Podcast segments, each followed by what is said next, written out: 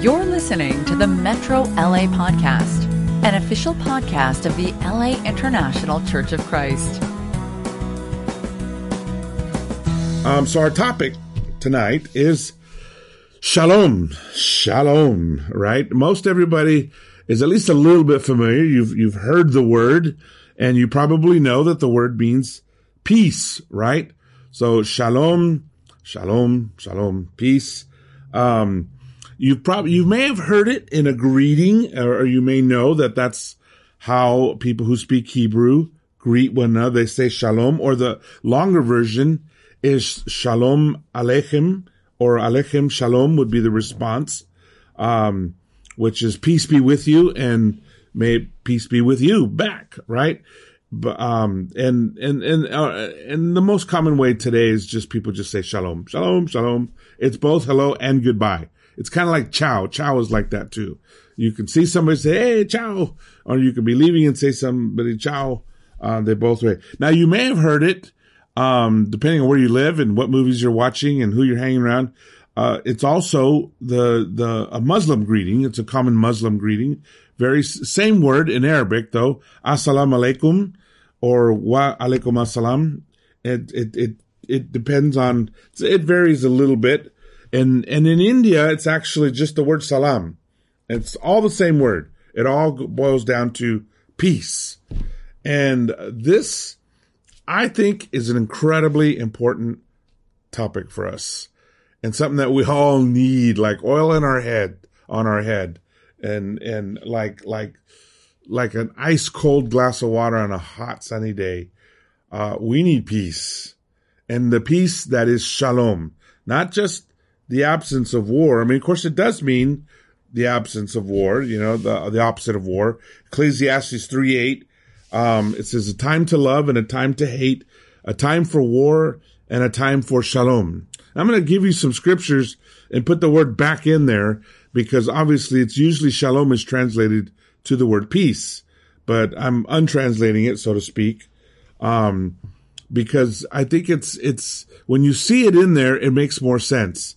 You know, a time for war and a time for shalom. Now the, now typically that's what people think of, a time of peace, you know, uh, the opposite of war, but, and that is true. Shalom is that.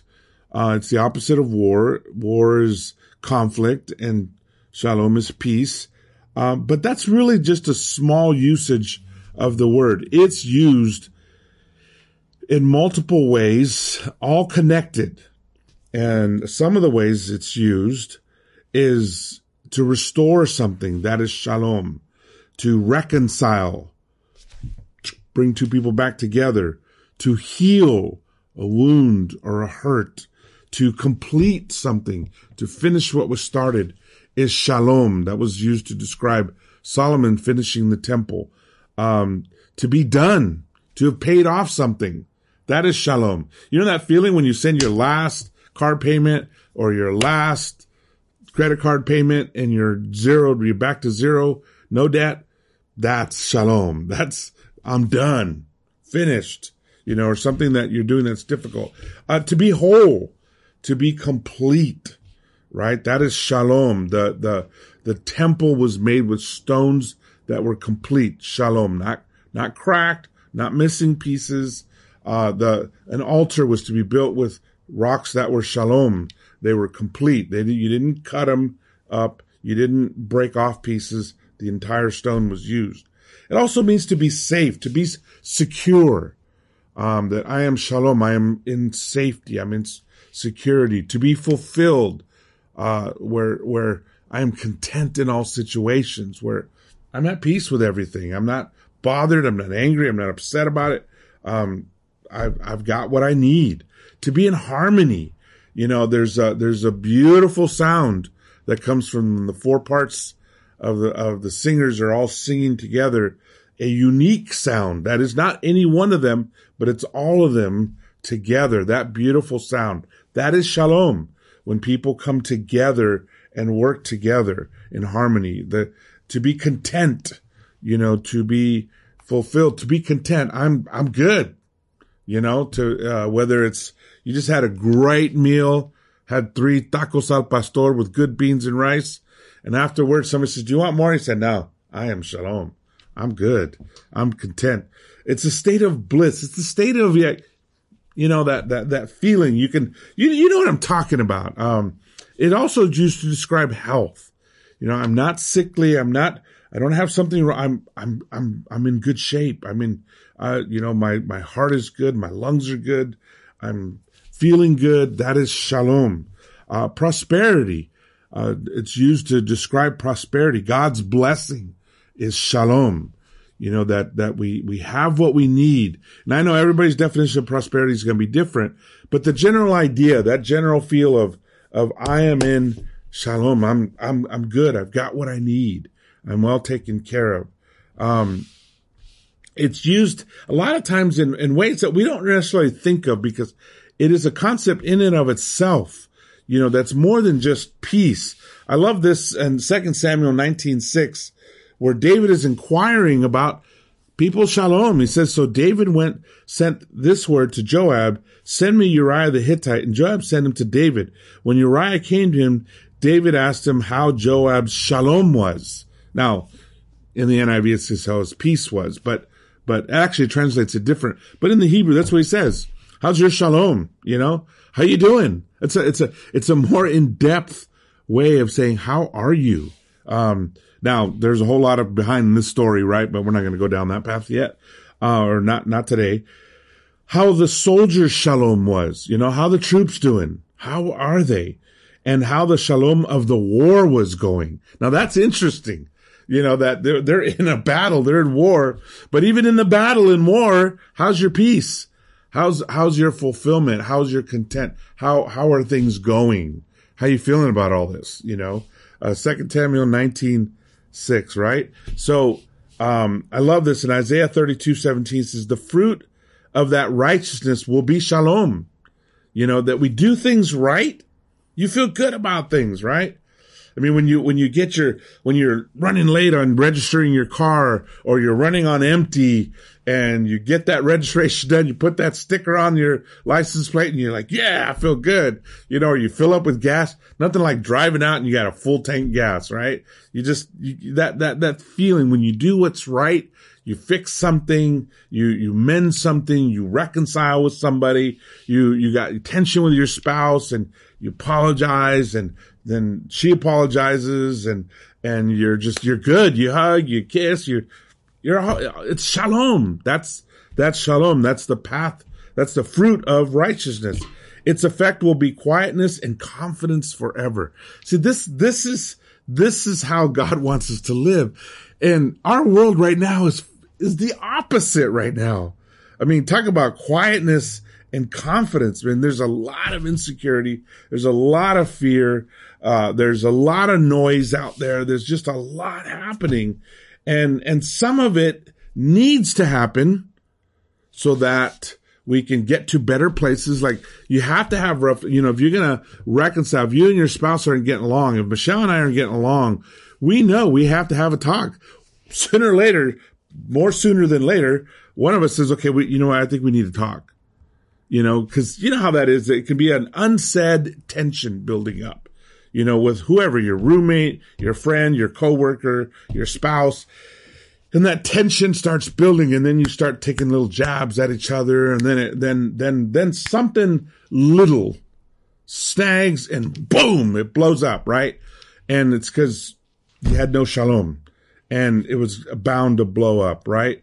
And in one sense, that's happened in our world and things have blown up and now we're trying to talk through it. And that's so unsettling and so much insecurity and so much fear and so much doubt. And then, you know, and that's with somebody. I mean, you have hope when it's somebody who wants to be reconciled, wants to be in a great relationship. What about with somebody who doesn't care what you think, doesn't care how you feel, doesn't care what you, what, what, what the outcome is going to be? It's just, it's it's terrifying to, to be in that kind of situation. And in many ways, that's the political situation of our world right now. That there's just so much anger and, and people saying things and labeling each other and judging each other and, and all this stuff that it's, it's our, our world. And it's not just our country. It's around the world.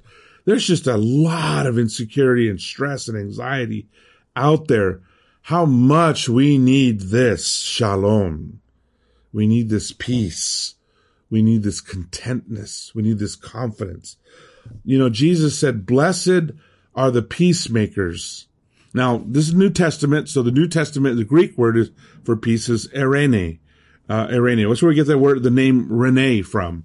Um, erene in, in Greek. It's the same idea. And it's what, it's the word used to translate shalom from Hebrew to Greek.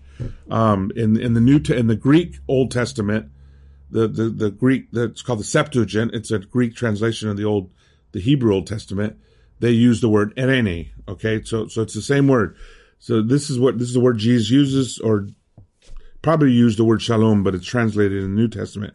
Blessed are the peacemakers or the shalom doers, those who make shalom, those who bring about shalom, for they will be called children of God. That's awesome.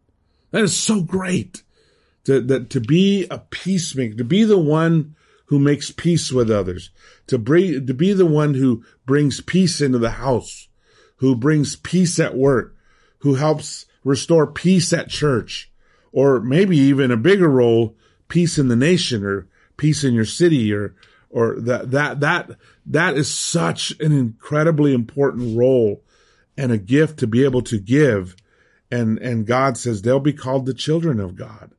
That's that's the offspring of what God does. In Isaiah 9 6, he says, talking about Jesus, for to us a child is born, to us a son is given, and the government will be on his shoulders. Okay, he's going to be the leader. He's going to be the organizer. He's going to be our government. Remember, we talked about this already, but, but Jesus is our government and he will be called wonderful counselor, mighty God, everlasting Father, Prince of Shalom. Love that. Right? Okay. we often say Prince of Peace, but it's the same thing. It's Prince of Shalom to give you a little better understanding of his role, of who he is. He brings that peace, that confidence, that to life. That's Jesus. That's Zoe. I am the way, the truth, and the life, where you have shalom, where you have peace.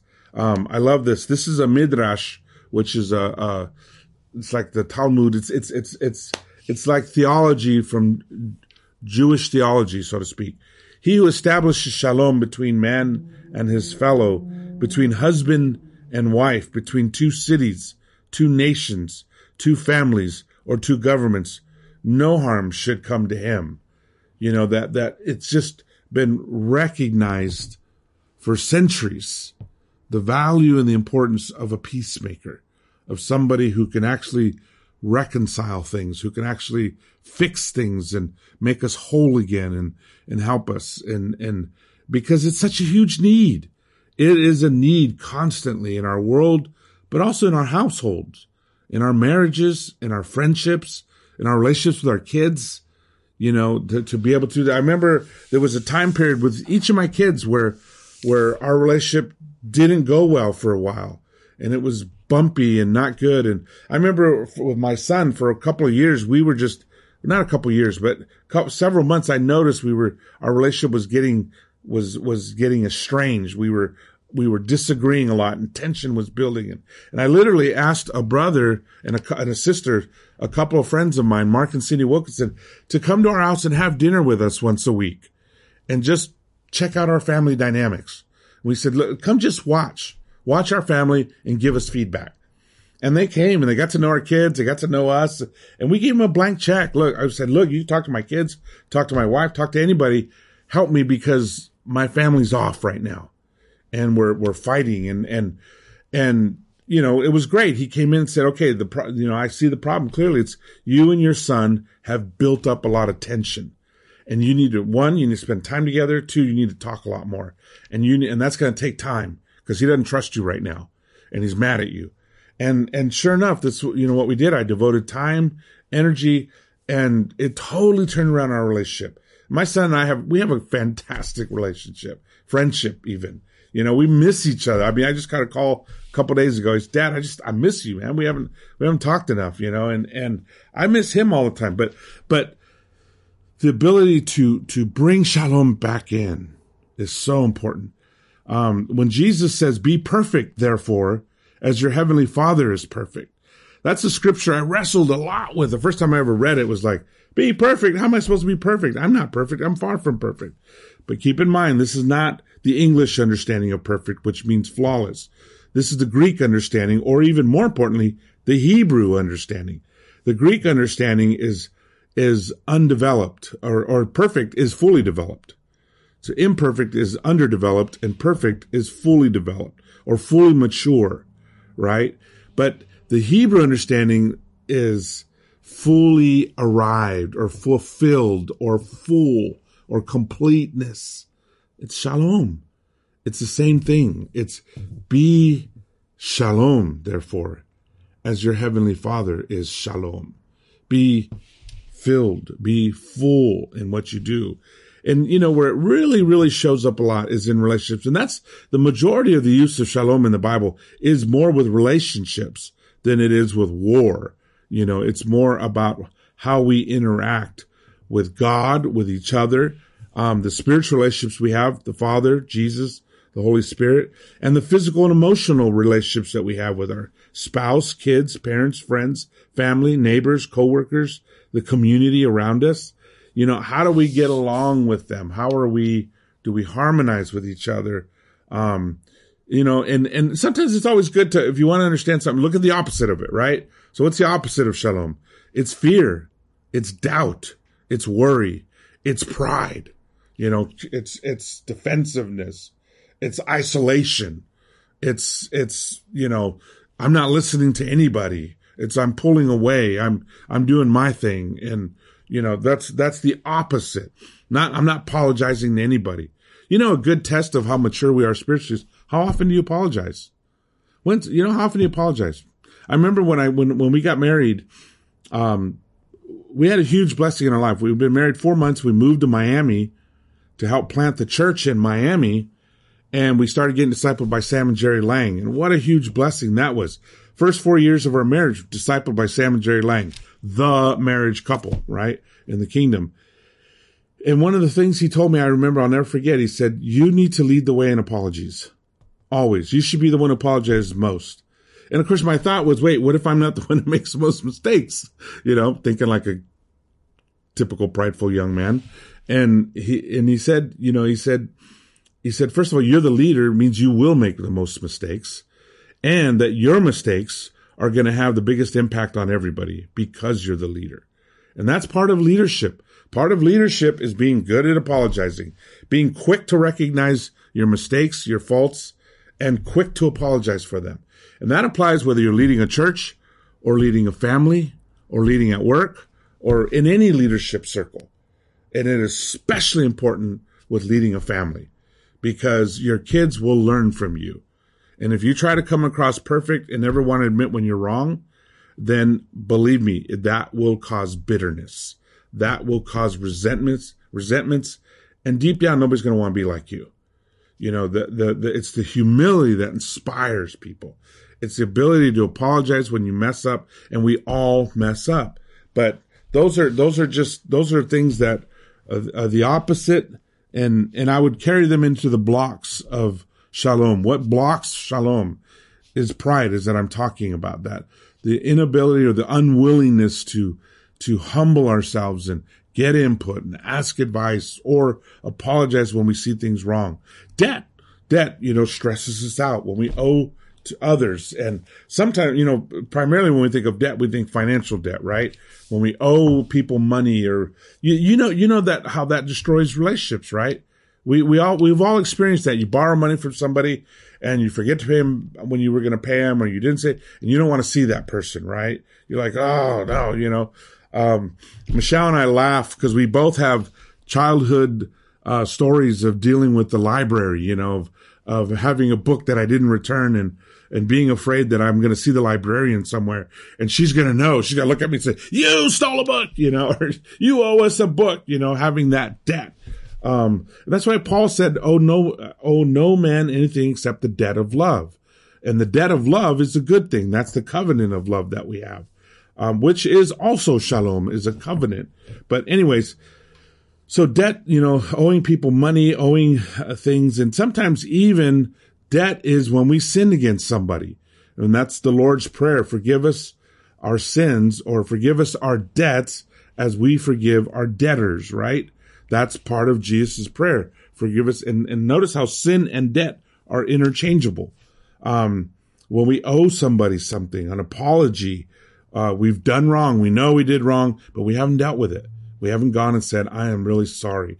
It's why apologies are so important. And, you know, we, we taught our kids growing up that when you do something wrong, you apologize, but that's not even it. It's not done. The person you apologize to has to say, I forgive you. Then it's all tied up. Now, truth be told, if you're apologizing to a non-Christian or somebody that doesn't, isn't trying to live in shalom, they may not say anything. That's okay. You've done your part. You can say, I did my part. But what really heals it, what heals it and restores it, what brings full shalom is when somebody says, I am sorry, and they mean it. It's sincere, not, not, okay, I'm sorry, I'm sorry. Not that kind of sorry, but look, I'm sorry. And whenever we taught our kids, when you apologize, you say what you apologize for, not just a general, I'm sorry, and not the if, okay, not the if. I'm sorry if I hurt you. No, no, no. That's washing it down. I'm sorry that I hurt you, or I'm sorry that I did this. No ifs about it. That's taking full responsibility. And then the other person, the other child or adult has to say, should accept it and respond with, I forgive you. Then you can hug each other. It's healed. It's reconciled. We're good to go. And, and now that's not always possible. Okay. Given that not everybody wants to be reconciled. Um, you know, even though, you know, we're, we're commanded, obviously, if your brother sins against you, go and show him his fault and you can restore, you can basically, uh, restore that relationship. But that doesn't necessarily happen with other people. And then there are some, unfortunately, there's some brothers and sisters that don't even want to be reconciled. That's wrong. They're in sin and they don't repent. They'll, they'll be held accountable for that. But but all you can do is your part in that. And, you know, I mean, Jesus had conflicts with lots of people that he couldn't reconcile with. Um, they weren't going to do it. So, but, um, complaining, you know, this is a block. If when we're complaining and we all do it, we all do it. Don't, don't think, oh yeah, Mike, I'm teaching my kids not to complain. The way to teach your kids not to complain is you don't complain, right? If we don't complain. Sometimes some of us, I've seen this happen in the church where, where parents are complaining about the church, they're complaining about the leader, they're complaining about the sermon, and then their kids grow up and want nothing to do with the church and they can't figure out why. This kid's been listening to 18 years of you complaining about this church. Why would he want to join that church? Why would they want to be part of something that you complain about all the time? Right? What they need to hear is shalom and the gratitude and the fulfillment that we have from Jesus. And yeah, we, you know, sometimes we got to talk about problems in the church and, but we talk about them faithfully, lovingly, and respectfully, not sitting around complaining. Uh, being judgmental is a block to shalom, right? When we, we cast judgment on each other. Oh, she's this. He's that. You know, we're, we're right now with the talks that we've been having with race reconciliation, reconciling and, and getting through this. This is especially important well, because he's black, because she's white, because they're Mexican, because they're Asians. You know, we, we, that, that kind of stuff keeps us from really achieving unity and, and being fully reconciled. Uh, being unresolved, you know, there's sometimes, you know, we've got, uh, so it gets tricky sometimes. There's things that we don't like and we, we don't feel great about, but we don't feel like it's a sin that we need to go and, bring up to the leadership or bring up to my Bible talk leader, but we let it just bother us. So we have to do one of two things. We either need to give it to the Lord and let it go. So I'm not going to worry about this. I got bigger fish to fry. I got other things to, to work on and do, deal with. Um, or I got my own sense out, you know, I'm not going to worry about that and truly let it go. Well, how do you know if you can't do that? If it keeps bothering you, if you lose sleep over it, or if, if you start complaining about it and you can't stop. Okay. Then you need to go get reconciled with whoever it is and, and, and get it resolved because on being unresolved absolutely blocks shalom and unforgiving. You know, there are some people that, that just won't forgive. They just won't. They won't forgive. They, I'm not forgiving that, you know. You know, they forget that the measure they use will be used with them. They, obviously that's forgotten, but I'm not talking about, you know, people doing spiritually bad. Sometimes even people who are strong in the church, doing lots of things. I don't know if they're spiritually doing great, but they're but they're in there, you know, and doing lots of stuff.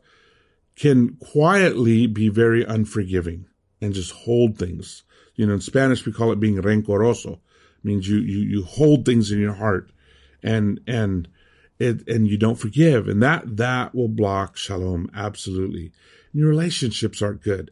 The church needs to be a place where we just love being together. We love each other. We, we yeah, of course problems come up. We reconcile them and we keep it great. We keep the church being awesome. We, we, we reconcile things. We resolve things quickly. Um, and we have great relationships in the church. It needs to be a place where we feel safe to talk about our weaknesses, uh, even to confess sin and to share struggles where we're not going to judge each other. There's not going to be a wall of pride, but there's going to be love and grace and mercy. Um, Jesus said this, and I think this is really important. He said, I have told you these things so that in me you may have peace. In this world you will have trouble, but take heart. Take heart. I have overcome the world. You know, this, this, this is really important. This is part of the goal of Jesus' teachings. I've told you these things so that you may have shalom. You can have shalom. This is part of why we're, our theme is eyes on Jesus, especially right now, because there's so many things that can upset us and trigger us and depress us and discourage us and make us angry and all this stuff. There's just, and you know exactly what I'm talking about. There's a lot of stuff out there. And then, truth be told, there's even stuff in the church that makes us feel some of these things. And so it has to be our decision and our intentional action to focus on Jesus and find shalom in Him. He says, In this world you'll have trouble, but take heart, I've overcome the world. And this, uh, this is my quote myself here. Shalom is not merely the absence of war and conflict, but also signifies the presence of harmony with God, each other, and my life. Okay. Now I've, I've read similar things all over in a lot of different studies. I've read a number of studies and I've done my own study on the word shalom.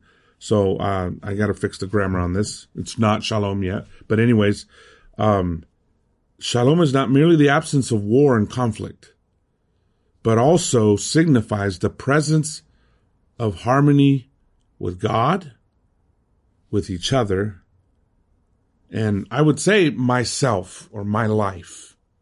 I've, I've, I've, I've got to harmonize with me. I've got to be okay with me and understand and be content with who me is and not, not, I'm not saying I don't have sin to deal with or things to change. We, we, we will always have that. But even in that, we're okay. We're okay. I mean, I, I wish I was taller. I'm not, but I'm okay with my height, you know, and, and I wish I was this. I wish I was that, but I'm not. What I am, I'm okay with. I'm content. Now we have a popular way to say these things, uh, to be, he's happy in his own skin or she's happy or she's confident in her own skin. Meaning she, I understand I have strengths.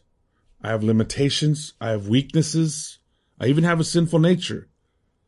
And though I may always struggle with my sinful nature, I am content with who I am because the Lord made me, because God has blessed me.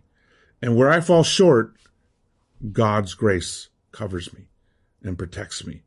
So that's shalom. That is shalom. And we have to have shalom in the home and in the church. So important.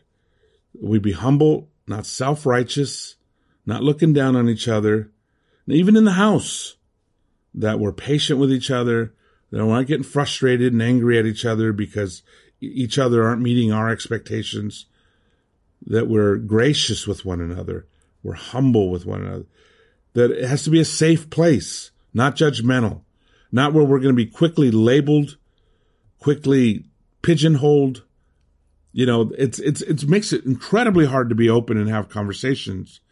If we think, if I say this, they're going to immediately think this and they're not going to listen to me anymore. we got to know that I will be heard. And, and, and we're on each other's side. We, we want the best for each other. You know, I love my kids and I know I have a blind spot for them. I mean, I think my kids are amazing. They're awesome. And, and I, and I think that's what I think of them. I think they're fantastic. Now, do I know their sinful nature? Of course I do. And believe me, I've dealt with it their entire lives. But my view of them, my overall feel for my kids, I love them. They're incredible. They're amazing. I'm totally on their side. When they don't get a job, I can't figure out why. I think, why wouldn't I'd hire them? I think they're wonderful. You know, if they don't, if, if somebody doesn't like them, I think, what, what, why wouldn't you like my son? He's amazing. He's fantastic, you know, or my daughter. You know, that's, we, we all, but, but I'm dad, right? That's these dads love their kids. That's how we need to love each other. That we're on each other's side. Somebody says something negative about somebody. Really? Gosh, that's not how I see them. I see them, and you have their strengths and their gifts and their, in, in mind. Now, you may be aware, you know, yeah, the, the brother struggles with that, but you know, he's got a great heart. So let's, let's talk to him. Let's figure it out. Let's, let's see how we can help each other. But to be faithful, not doubting, not doubting. And this is a big one right now because what's going to happen in our world? We don't know. We don't know. We got to be faithful that as long as I'm with God and as long as I do what's right, the Lord will take care of me. And whatever we suffer, God will turn it into good somehow. You know, that, that, you know, the Lord will take care of me does not mean I won't suffer. I may suffer, but even that, God will do something good with it. And we have to have faith. We have to have faith in the church. This is God's plan, not mine. You know, I've wondered sometimes in the past, I've thought, why doesn't God put angels in charge? They always obey him.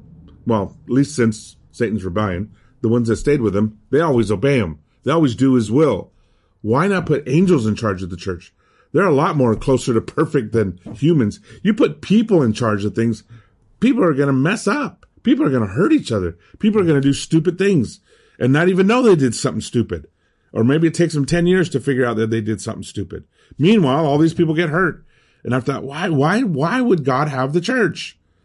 Because it's how we learn and how we grow. And it's, it's the, it's the nursery. It's the, it's the incubator. It's, it's, it's where we learn to grow. And if we are having our eyes on Jesus, even all the bumps and mistakes and errors and hurts will only help us to become more like Jesus. Will only help us to become more spiritual and be able to be a better helper for the world, a better teacher, a better preacher, a better, you know, whatever for the world. If we take what we learn in the church and grow from it you know, it's, you have to be steadfast. We have to be uh, steadfast to make, we can't be quitters. Oh, you hurt my feelings. You're out of my life. I don't want anything to do with you. Or, oh, you're one of those people. Nah, nah, nah, I don't need that. I understand that there's, there's sometimes toxic people that, that happens. There are some people like that, that they just, they hurt so deeply. You know what? Let somebody else help them get yourself out of that situation. But for most of us, it's just normal, you know, bumping and hurting each other and doing stuff and and and the easiest thing to do is quit. We we live in a world of quitters right now. People quit jobs like that. They quit relationships like that.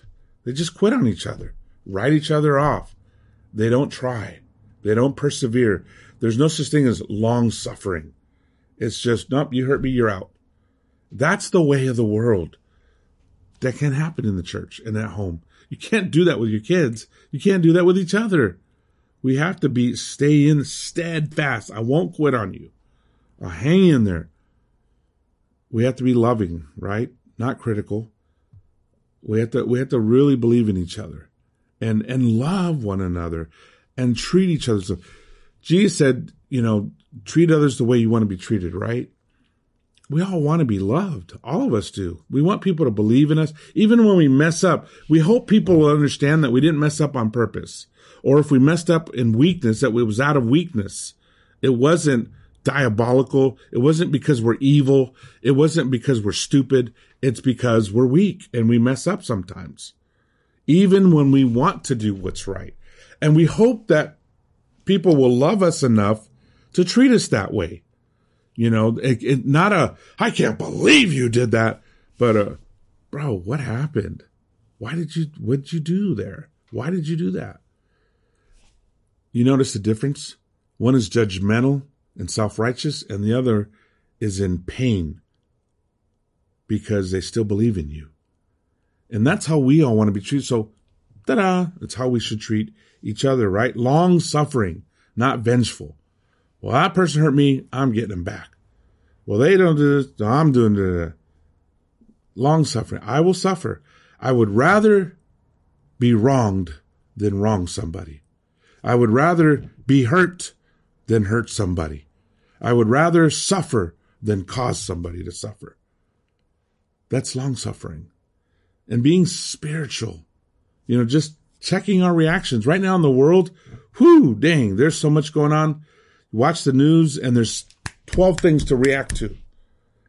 Question is, are we reacting spiritually or are we reacting worldly?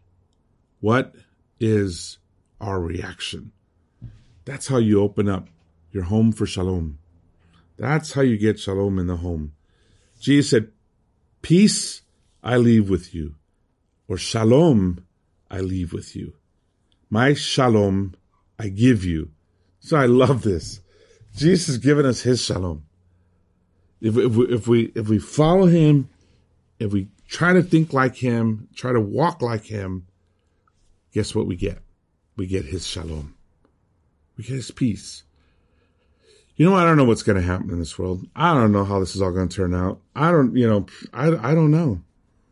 But I do know Jesus. And I do know he's the way, the truth, and the life. And I do know that no matter what happens around me, I can still be content. I can be in shalom. No matter what's going on around me. He says, I do not give to you as the world gives.